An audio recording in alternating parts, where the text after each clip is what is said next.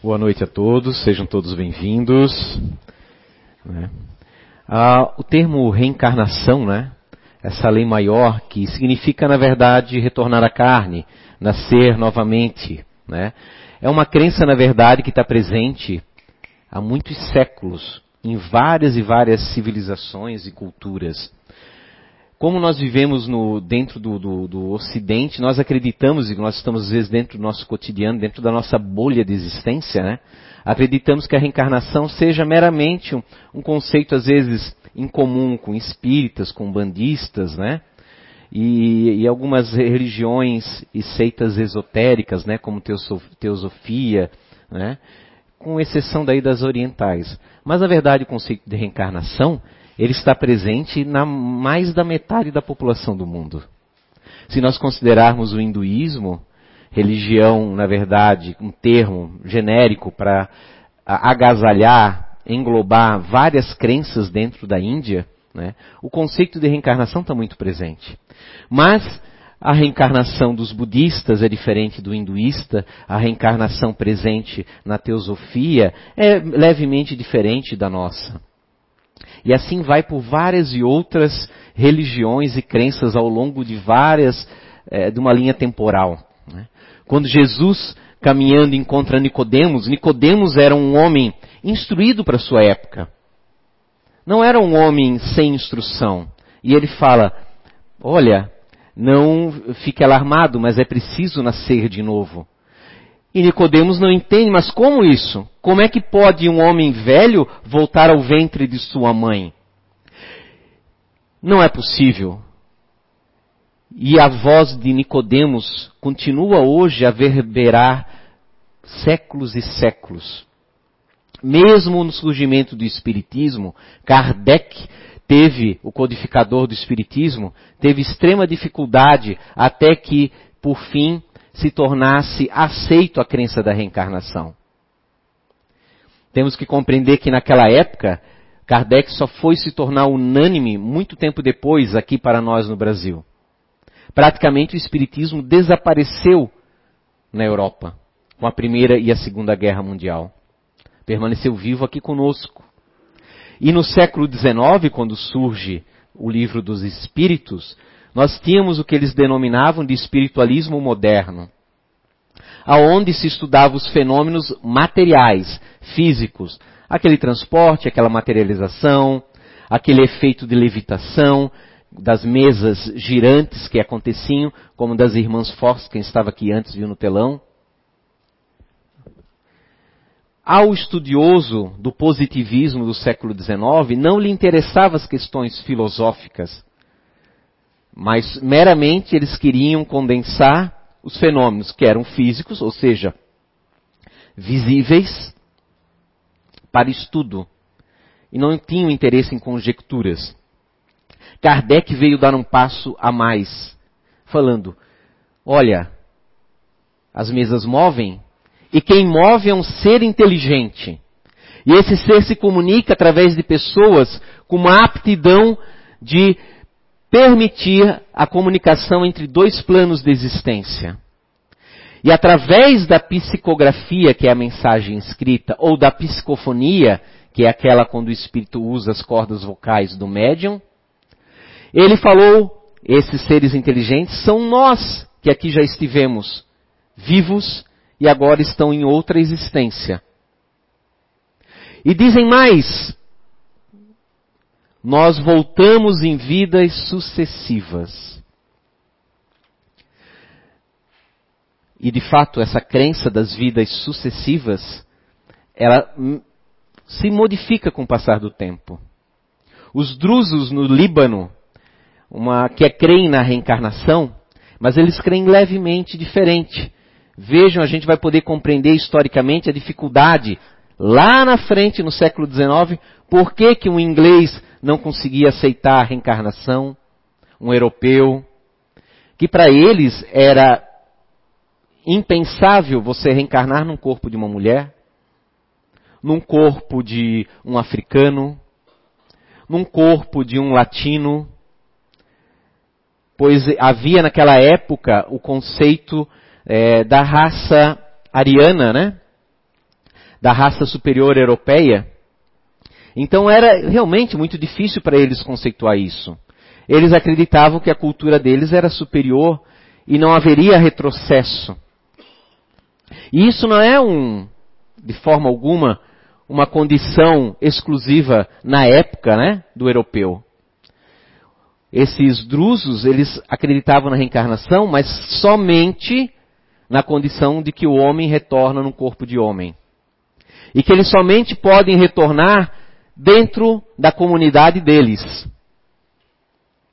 Ou seja, uma, uma verdade sentida, mas é, é, é rotulada, é, é, mesclada com os conceitos, os preconceitos que nós trazemos, né? E que tínhamos, né? Em outrora, porque lembremos se a reencarnação é um fato, nós lá já o estivemos em algum momento, no passado dito, né?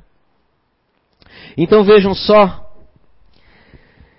eles não acreditavam que quando uma pessoa morria, ela permanecia um certo tempo na erraticidade, ou seja, no plano espiritual, para novamente reencarnar. Aquilo era automático. Não havia o conceito, como nós espíritas, de que uma vida está atrelada à outra, é consequência. É uma grande novela, onde o final do episódio passado continua no início do dia seguinte. Para eles, cada vida era diferente, não tinha relação, eram experiências que o Criador fornecia para se aperfeiçoar. Há uma similitude ali, né? Mas vem que há o preconceito. Pense numa criança, peça uma criança de 4 anos para explicar o que é o mundo, o que é o sistema solar. Ela não vai conseguir. Ela vai explicar dentro das condições dela. Então aquele sentimento natural que nós temos, por exemplo, de crer num Deus, como no, em séculos atrás, que é real, se manifestava através de uma figura, né? De um, de um homem barbudo, velhinho, ou para os gregos, né? Antes de Cristo, na figura de homens guerreiros fortes, que eliminavam seus rivais. E não foge de forma alguma o Velho Testamento, a Torá hebraica.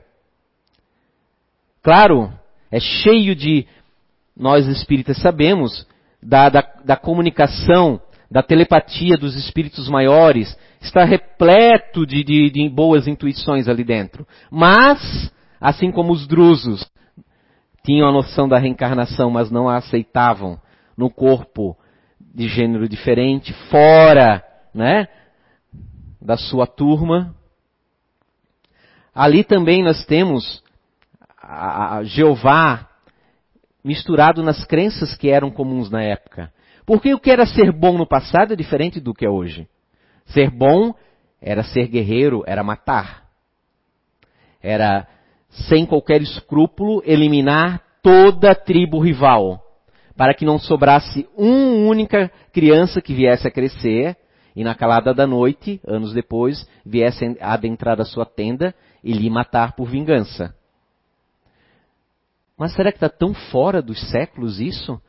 Nós não nos lembramos do sertão brasileiro, que era tão comum essa prática, se não é o ainda? Eliminar a família toda para que não haja o assassinato às escondidas? Ou vocês acham que Jeová, que Deus, Pai maior de amor eterno, iria realmente conduzir um povo a massacrar as tribos que lá já existiam quando chegavam? Então nós temos que separar o que é a inspiração nas letras, interpretativo do, da Bíblia, da Torá, do Talmud, e o que é a mitologia própria de um povo, né, antigo e bárbaro, mas sem qualquer forma pejorativa aqui falando. Todos eram, né, violentos e tinham que ser naquela época. As coisas se modificaram ao decorrer de séculos. Diversos povos no oeste da África também acreditam na reencarnação. Mas para eles, a vida principal, ao contrário de nós, que é a evolução para um plano maior de existência, para eles a vida maior e principal é essa aqui, a terrena. Então eles ignoram que haja um, uma erraticidade também. Eles consideram, dentro da visão de reencarnação dele, dependendo de cada tribo, há variações, né? Também que só reencarnam dentro da sua tribo, dentro da sua família. E que guerreiros podem vir com os sinais dos ferimentos da batalha aonde pereceram em outra vida. Olha que interessante. E para não ficar só no Oriente, nem vou comentar budismo, hinduísmo, quando foi falado, e tantos outros mais conhecidos, os nossos esquimosos inuits também acreditam na reencarnação, variando de tribo para tribo em certos detalhes. Também eles acreditam que os seus grandes guerreiros retornam numa vida seguinte e através dos sinais de nascença conseguem detectar pela história contada a que espírito aquele que agora habita um novo corpo. Entre o budismo tibetano é muito comum os lhamas, os monges, eles adentrarem quando nasce uma criança em que eles, por alguma percepção, intuição deles, acreditam se trata de um espírito, de um grande é, mentor do passado deles, porque o termo Buda, primeiramente, foi usado por Siddhartha Gautama, mas é um termo dizendo iluminado, mais ou menos, né, o que sabe, usado posteriormente em várias outras personalidades dentro do budismo. E quando encontram um garoto, que eles acham que é determinada personalidade, é trazido do monge principal brinquedos misturados. E a criança tem que detectar os brinquedos que lhe pertenceram outrora. Olha que coisa incrível. Mas será então que esse negócio de reencarnação é só uma crença?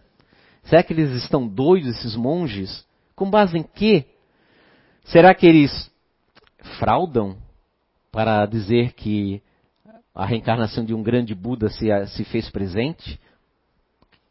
Pode ser, né? Nunca sabemos né, qual é a natureza humana.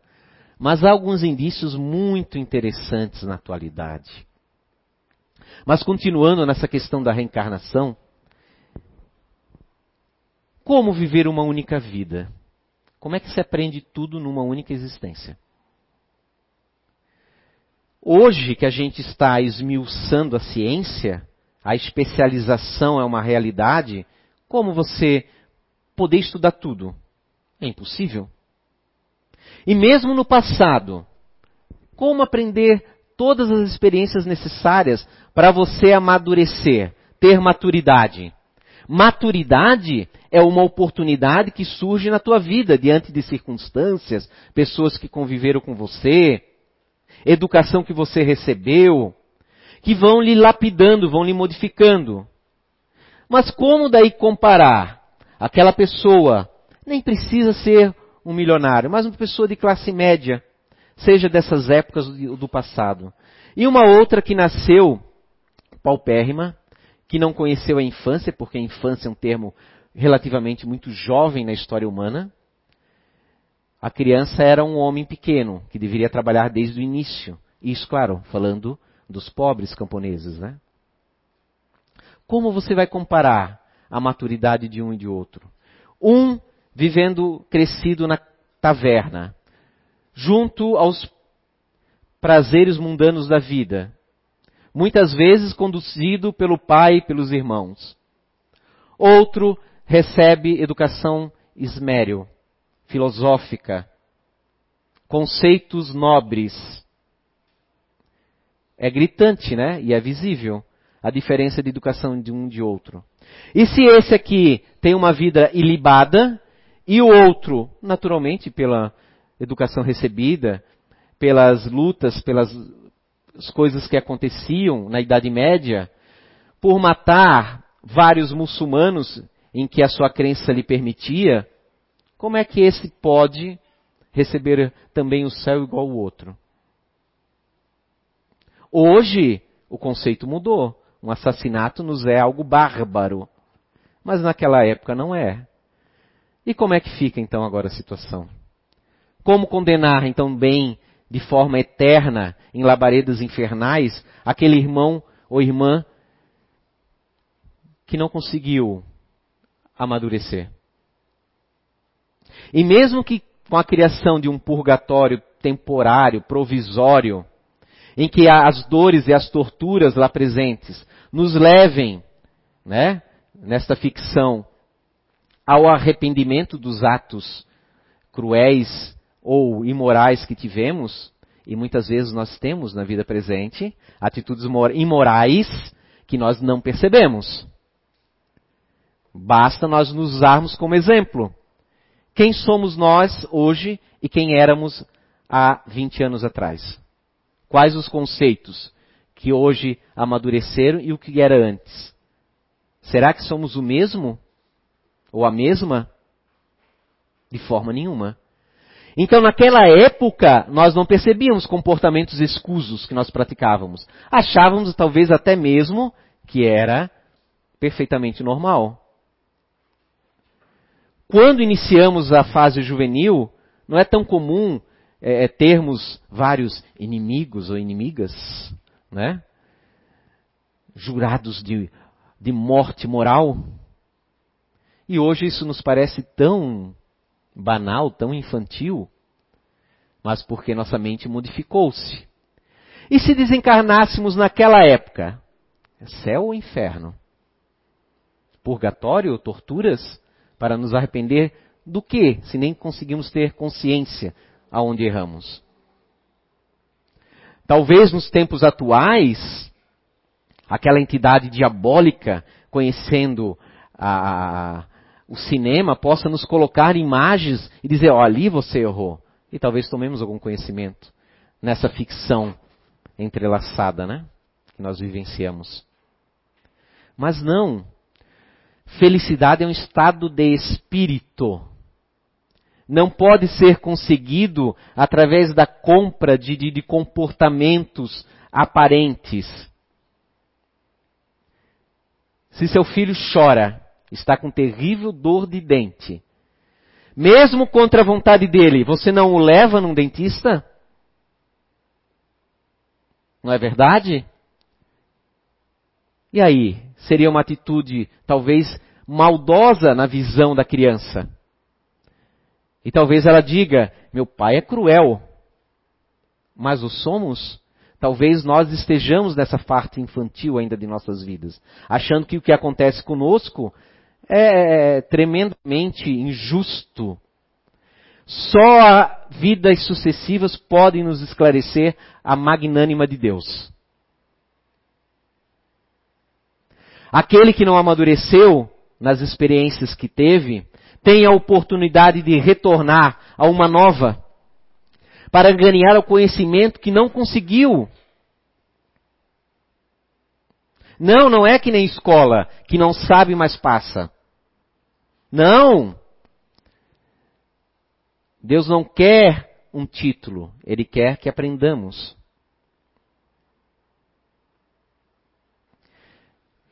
Olha só que interessante.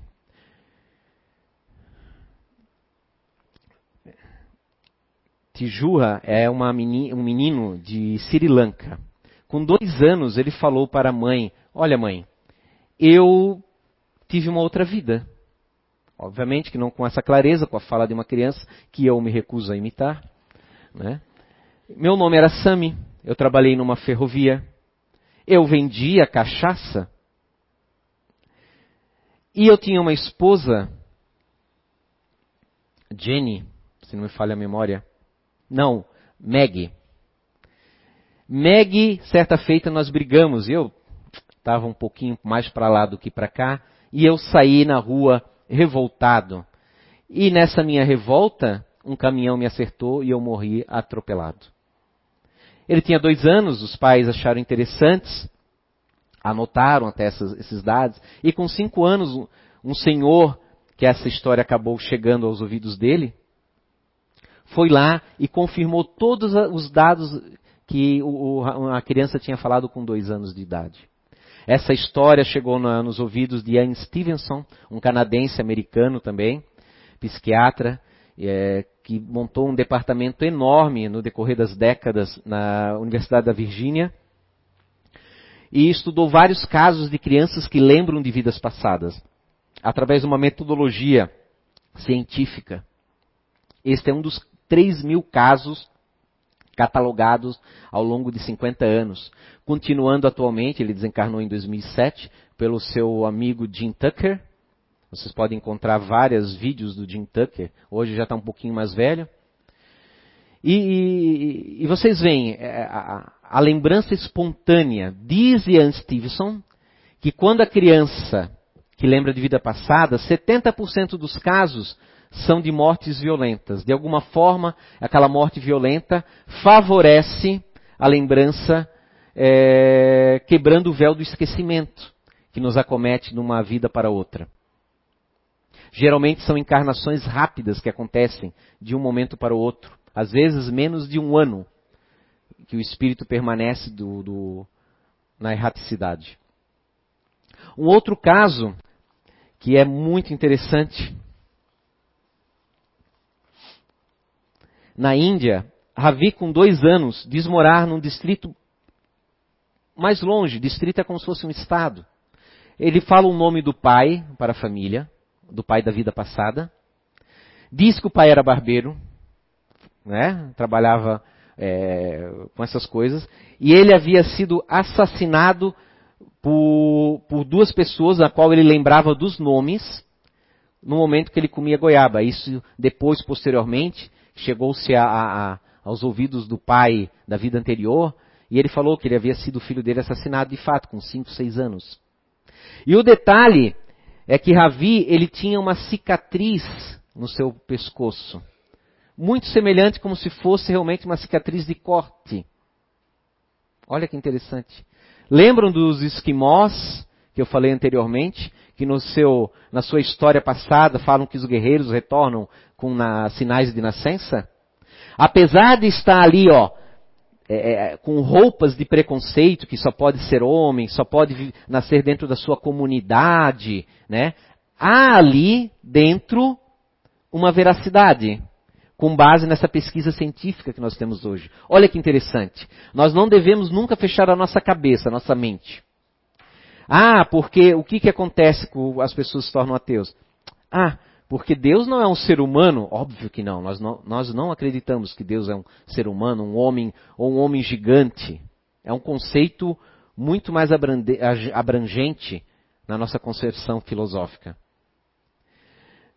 Mas como no passado, mesmo no cristianismo, se, se colocou Deus, anjos, né, em formatos humanos, com características humanas, a pessoa que, à medida que se esclarece, acha aquilo muito infantil e abandona tais conceitos. Não, isso não existe, isso é coisa de criança. Então, Deus não existe, reencarnação não existe. Mas o que nos interessa é a visão do observador. Olhar lá dentro, dentro da mitologia, o que gerou de fato, né? Aquelas ideias.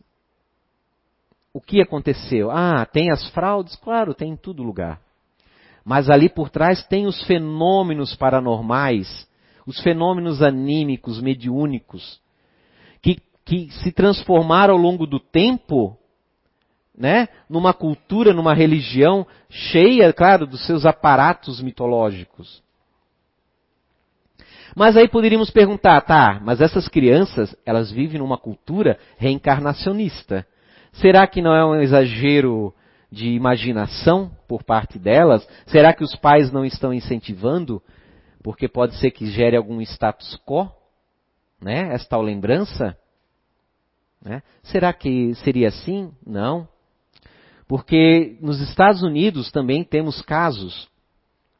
Ian era um garotinho que quando era pequeno, certa feita a mãe estava brava com ele, ele, ele era meio arteiro, meio ativo, e ela deu um tapa na, na bunda dele. E ele falou, olhou para ela, ó, oh, peraí, quando eu era adulto e você era criança, você fazia um monte de arte e eu nunca te bati. A mãe achou muito engraçado aquilo, né? Pessoa, uma criança falar isso, meu, é um tapa de, de, de luva, né, na, na, cara, né? E aí isso foi se passando e aconteceu outras situações. O Ian, certa vez, perguntou, mãe, nós tínhamos dois gatos. Não tínhamos? Nesse meio processo, a mãe já estava desconfiada que quando ele falava disso, que era o seu avô. Na verdade, Ian é, é lembrava que a vida havia sido o seu avô, o pai da mãe dele. Né? Sim, tínhamos dois gatos. Estás falando do, do Maverick? Não, não, não. O do branco. Como é que era o nome dele? Bo Boston. Ah, eu chamava ele de Boss, não era verdade? Ele sempre lembrava de detalhes. Detalhes que escapam né, do campo imaginativo. Porque é uma coisa você imaginar, mas quando você tem pontos que possam, podem ser verificados e eles são verídicos, nós temos alguma pesquisa ali a ser verificada. Né? É, a mãe comenta para o Jim Tucker, foi quem pesquisou esse caso, que quando abriu a primeira vez o álbum da família, o Ian não tinha conhecido o avô. Ele reconheceu de cara a foto do avô. Então todos esses detalhes, esses, essas coincidências, são muito interessantes. Mais de 3 mil casos só nos arquivos do Ian Stevenson e do Jim Tucker. Fora os grandes pesquisadores, que nós não podemos deixar de lembrar, Dr. Banerjee, na Índia, que também tem livros falando sobre crianças que se recordam de vidas passadas. E o Ian tem um detalhe, olha que interessante. O, o, o seu avô, ele era um policial. Novamente teremos uma morte trágica. E quando ele estava numa conveniência, assaltantes adentraram e ele automaticamente puxou a arma, levante as mãos. Mas devia ser bandido brasileiro, porque não obedeceram. E aí atiraram e mataram o, o avô. Deram um tiro certeiro no coração. E é aí que vem a grande questão daí. O Ian nasceu com um problema de coração muito grave. Justamente numa determinada aorta do coração. E quando se pega o laudo da morte do vô e sobrepõe ao raio-x do jovem menino, é exatamente o mesmo local. Nós estávamos acostumados até então de marcas visíveis, mas quantas será marcas dentro do corpo, né? De falhas genéticas, é, é, que claro, são também causadas, nós não podemos ser fanáticos, causados por elementos externos, alimentação dos pais, um, um ambiente radioativo vai gerar falhas é, celulares, do, no, no, molecular, né? E, mas quantas que infelizmente nós não tínhamos esses equipamentos há décadas atrás, existem oriundas da reencarnação. É um universo de pesquisa que nós temos pela frente ainda. Muito além do fato de meramente se crer, é saber. Quem sabe não é derrubado pelas futilidades, pelas adversidades da vida. Quem é, é naquele momento do, da raiva, do rancor, Deus, não vou mais acreditar em ti, é porque não conhece as leis da vida. Não conhece que as coisas têm o seu motivo de ser. Que nós somos é, personagens dessa história. Estamos envolvidos, não isoladamente, né? É um grande quebra-cabeça no final das contas. Não podemos às vezes enxergar, né, as vidas para trás. Mas olha quantos indícios que nós temos. Falei aqui dois, três casos de pesquisa, mas considere que são milhares. Né? E muitas vezes nós estamos presos o quê? Na nossa bolha. Na nossa bolha de crença. Quantos casos, quantos pesquisadores, e a gente às vezes está há anos lendo uma coisinha aqui ou outra e nunca se interessou em pesquisar mais a fundo. Para o quê? Fortalecer aquilo que a gente chama de crença. Mas para nós é uma realidade. Né? Olha que diferença. Alguns às vezes podem perguntar, mas caramba, essas crianças que lembram, não deveríamos todos lembrar? Não seria mais fácil? Acabava-se com tudo esse negócio ia saber que Deus existe, que o Espírito é imortal, que temos sucessivas vidas, somos todos irmãos. Aí eu vou lhes falar um caso de uma garota no Sri Lanka. Geralmente as crianças lá por volta dos seus seis, sete, dez anos, não tem uma regra absoluta, mas elas vão gradativamente esquecendo desse, desse passado. Tem os seus motivos fluídicos que não nos cabe entrar aqui. Né? E, como um sonho, não tem aquele dia que a gente levanta num sonho muito real, a gente lembra tudo, aí a gente toma o um cafezinho, chega no serviço para contar o sonho, caramba, esqueci. Né? Puf! De repente, um dia aquela criança, o jovem levanta, pá, não lembro mais. Eu falei isso? Ah, não lembro. Estás falando, eu lembro que eu falei, mas não, não me representa mais, não é vívido dentro de mim isso. Pois é, essa menina, infelizmente, ela chegou à fase de adolescência e juventude, lembrando ainda da sua vida em outra família. E o que, que aconteceu com ela? Ela não conseguia se enturmar com a família dela naquela vida presente ela é, sentia certa repulsa ou certa, nem vou dizer repulsa, mas uma frieza, uma indiferença. Até o dia que, que ela sempre contando os detalhes onde ela, não, eu não moro aqui, eu moro, eu moro lá, tal, tal. Levaram ela, ela reconheceu todos os irmãos, os nomes, os pais, demonstrou uma felicidade, uma emoção que nunca demonstrou até então com a família, que lhe era totalmente estranha. Ele criou, mas estranha. Nós somos seres condicionados, infelizmente. Se nós nos recordarmos, às vezes, de uma vida passada, não conseguimos superar os nossos entraves. É a raiva que vai nos dominar, o ódio pelo aquele inimigo que agora é irmão, né? Às vezes pode ser uma vontade de de mentir descaradamente, enganar os outros e que vem muito forte. Nós temos as tendências, elas nos acompanham. Mas tenho certeza que o esquecimento e o corpo novo, ele amortece muito e nos possibilita trabalhar para modificar esses comportamentos é, equivocados, que às vezes têm origem no passado. Não, não, não precisa tirar uma foto quilha para ver na aura o seu passado, ou a bolinha de cristal da Madame Mim. Né? Os mais velhos vão me entender. Né? Não, basta olhar no espelho e perguntar o que eu faço, o que eu sinto, o que eu penso. Muitas vezes é fruto da nossa educação, correto, do convívio com outros, certíssimo. Mas também há predisposições que nos acompanham, sejam intelectuais, sejam emocionais e até mesmo comportamentais sem o esquecimento abençoado e divino, nós não conseguiríamos superar isso. Às vezes a gente não tem raiva de uma pessoa, muitos anos magoado, e agora eu vou perdoar. E quando a pessoa surge na frente, tu tá ali se segurando. Mas basta vezes a pessoa falar uma vírgula fora do lugar, eu sabia. Tu não presta, sem vergonha. Vem tudo à tona, não é verdade? Porque nós ainda lembramos do que passamos. Ainda lembramos da nossa relação condicionada, é, é, perniciosa com a outra pessoa. Isso não, não desaparece de um momento para o outro. É um trabalho que a gente tem que fazer. E às vezes requer mais de uma vida. Dependendo dos laços que nos uniram e ao mesmo tempo do que devemos um para com o outro. Ninguém é santo. Também ninguém é demônio. Nós somos um, uma onda, né? Na linha da evolução, né? Nós temos coisas boas e temos coisas ruins dentro de nós. E aí também morre o perigo. Porque muitas vezes nós temos já vencidos alguma, algum vício dentro da gente.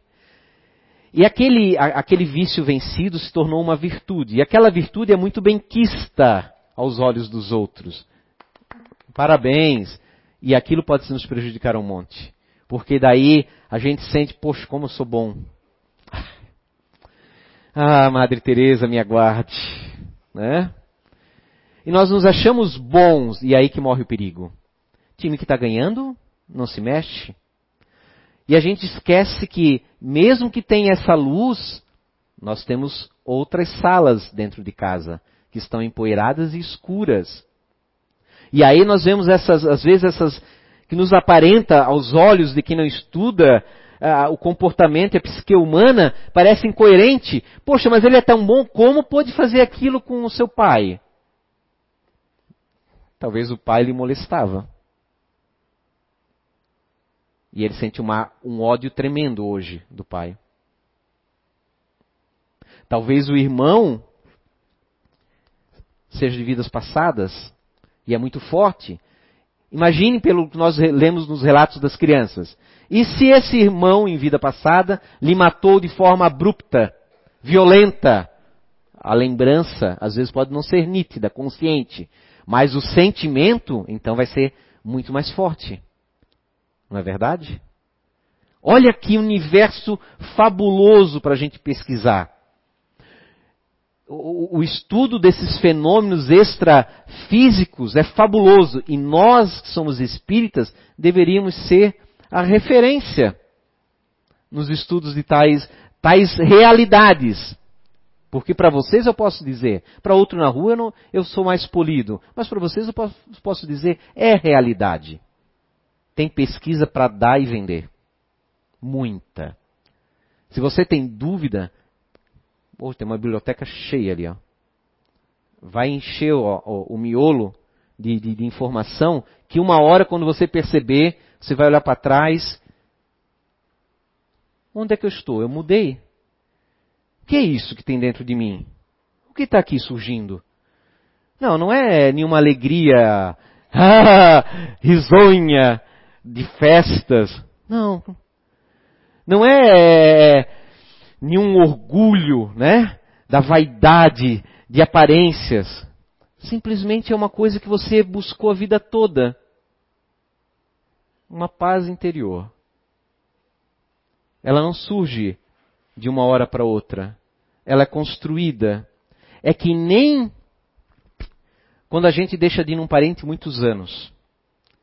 Quando a gente era pequeno e de repente aparece lá, cara, como você mudou? Ah, é? Eu nem percebi. Porque nós não percebemos as nossas micromudanças. Mas quem nos observar e nós somos espíritas, vai perceber: o que tu fez? Eu conheci Deus de verdade. Uma boa noite, uma ótima semana para vocês e fiquem com Deus.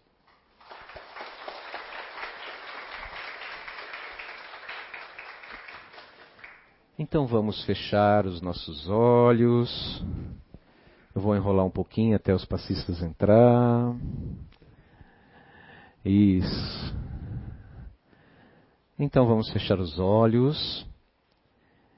Não é só o silêncio da boca que é importante muitas vezes, mas o silêncio na mente, no coração, que é o mais difícil.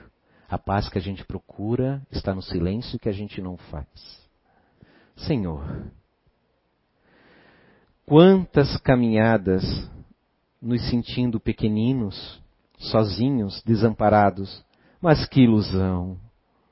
Tu estavas aí, ao lado, carregando-nos. Muito obrigado. Tão infantil que eu era e não percebi. Os amigos de verdade que vibram do lado daí por nós, torcendo para que vençamos o condicionamento material, o comportamento mundano porque esta vida não é nada. Essa vida passageira não nos pertence. O nosso lar não é a cabana nem um palácio. É sim a vossa luz, Jesus, que misericordiamente o Senhor derrama sobre todos nós. Obrigado, Senhor, porque aqui estamos aprendendo. Obrigado, Senhor porque estais sempre conosco e não nos falta. Mesmo na noite mais escura, sabemos que aí estás. É só os nossos olhos que não veem. Obrigado, Senhor, que assim seja.